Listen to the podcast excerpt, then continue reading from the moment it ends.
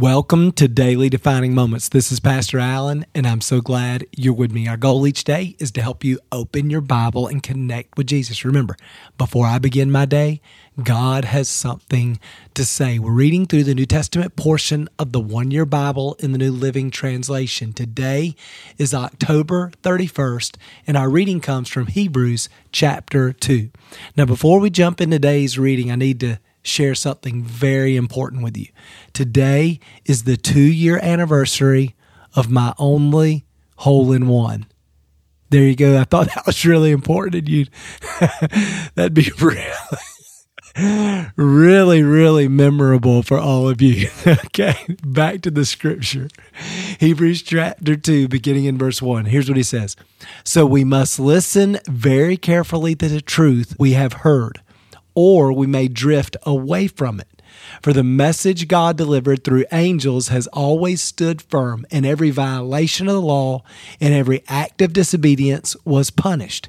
So, what makes us think we can escape if we ignore this great salvation that was first announced by the Lord Jesus Himself and then delivered to us by those who heard Him speak? And God confirmed the message by giving signs and wonders and various miracles and gifts of the Holy Spirit whenever He chose.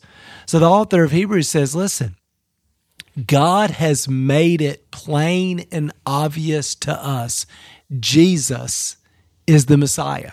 And throughout the Old Testament, for thousands of years, there was all kinds of prophecies. The prophets predicted the coming of the Messiah, described what he would look like.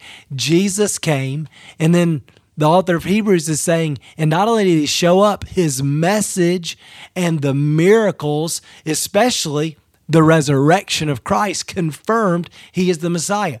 So, how could we turn our back on the Savior and go back to religion and then think we're going to escape God's judgment? No, God has made salvation, forgiveness, mercy, grace, a relationship with Him available through His Son, Jesus Christ. Same thing is true for us.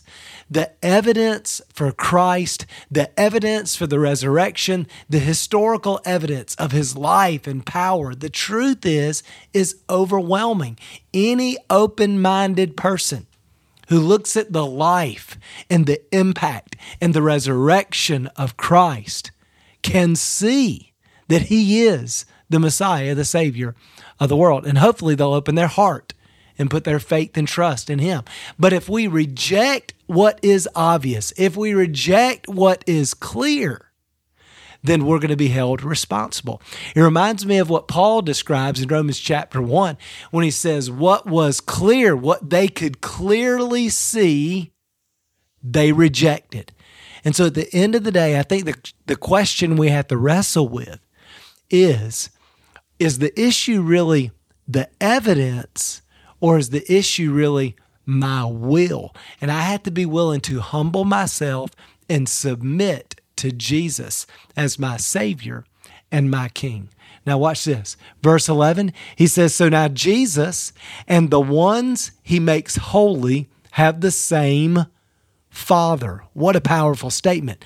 That is why Jesus is not ashamed to call believers his brothers and sisters. For he said to God, I will proclaim your name to my brothers and sisters. I will praise you among your assembled people. What a fascinating thought that when you and I put our faith in Jesus for our salvation, we are born into God's family. His seed, the Holy Spirit, gives us spiritual birth. God becomes our Father, and we become the brothers and sisters of Jesus and joint heirs with Christ of the kingdom of God. This is the greatest news in world history. Is that there's a God who loves us and sent his son to rescue us so that we could be born into his family so that we become the children of God, the brothers and sisters of Jesus. And all heaven, the kingdom of God, belongs to us. What an incredible promise. What a great hope we have. Man, that is good news. Now, watch this, verse 14. Because God's children are human beings made of flesh and blood, the Son, Jesus, also became flesh and blood. For only as a human being could he die, and only by dying could he break the power of the devil who had the power of death. Only in this way could he set free all who had lived their lives as slaves to the fear of dying. So just as in one man, Adam, death entered into humanity, into the world, through one man, the second Adam, Jesus, who also came in human flesh, but lived a perfect life and then offered his perfect life as a sacrifice to pay for the sin of mankind so that we could go free. So the point he's making is that Jesus didn't just come spiritually.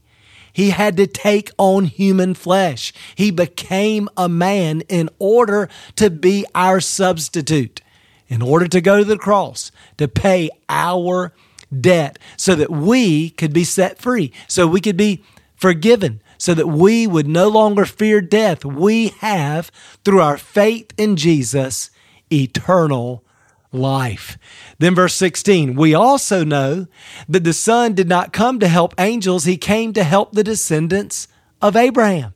Therefore, it was necessary for him to be made in every respect like us. I just love that. Everything that you and I experience and go through and struggle with, everything about humanity, everything that is common to man. Listen, Jesus has walked in our shoes. Jesus has had those experiences. Jesus has had those struggles. I love that. He has experienced in every respect life like we have. And then he says, like his brothers and sisters, that's us, so that he could be our merciful and faithful high priest before God. Isn't that good? He is our merciful. Why is he merciful? Because he understands what we've been through. See, when you've been through something and someone else is suffering, in a similar fashion, it is easy for you to be merciful. For example, one of the ministries that's was started by a family in our church is called Freedom House. And it's a ministry that ministers to single moms and their kids. And man, I have such mercy and compassion for these women because I grew up with a single mom right? So what I've been through has produced mercy in me for women who are going through that same struggle. Well, that's what the author of Hebrews is saying is that Jesus has walked in your shoes. He's been through what you're going through. He struggled the way you're struggling. And so he has mercy for you. Isn't that encouraging? He has mercy for you. And he is faithful to you. He's not going to give up. Everybody else might quit on you. Everybody else might walk away from you. No one else may be faithful to you, but Jesus is faithful. In fact, He's faithful even when we are unfaithful. He is a merciful, faithful high priest. What is the role of the high priest? The high priest represents the people before God. He's our high priest. He's our brother. He stands before the Father to represent us, to make intercession for us, to defend us, to be our attorney, to stand in the gap for us. He is a faithful high priest representing us before God the Father. Man, isn't it good to know that Jesus is standing on our side in our defense, his brothers and sisters. He's a faithful, merciful high priest. Man, I just love that. You know, so many people, I think their perspective of who God is is that God is is just this angry, distant, cold, insensitive God.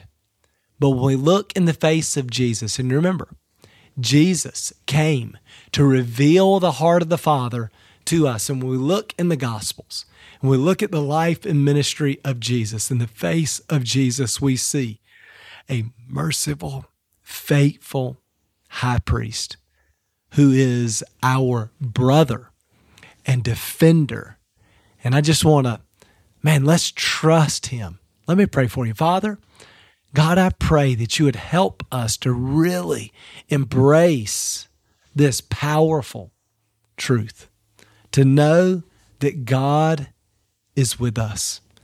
We're so grateful that the evidence is overwhelming. It's very easy to put our faith in Jesus. It's not a blind leap of faith, it's faith in the truth. God, we thank you for that. God, we thank you that because of our faith in Christ, we've been adopted into your family, that we are the brothers and sisters, joint heirs to the kingdom of heaven. God, we're so grateful for that. We're so grateful that Jesus was willing to take on human flesh, to suffer the way we suffer, and to offer his perfect life on our behalf for our forgiveness and redemption. And God, we're so grateful that you have walked in our shoes, that you understand, that you that you care and that you're compassionate and merciful because you've been there. You've been through this experience. And God, we just pray that you would help us to lower our defenses and to open our hearts and to press in to Jesus and to trust you, to trust you with our hearts. God, thank you for loving us so well. Continue to build and to strengthen our faith. Help us to follow you. In Jesus' name we pray. Amen. Well, thanks for being with me today. I hope that encourages you. You remember, before I begin my day, God has something to say. We'll see you again tomorrow.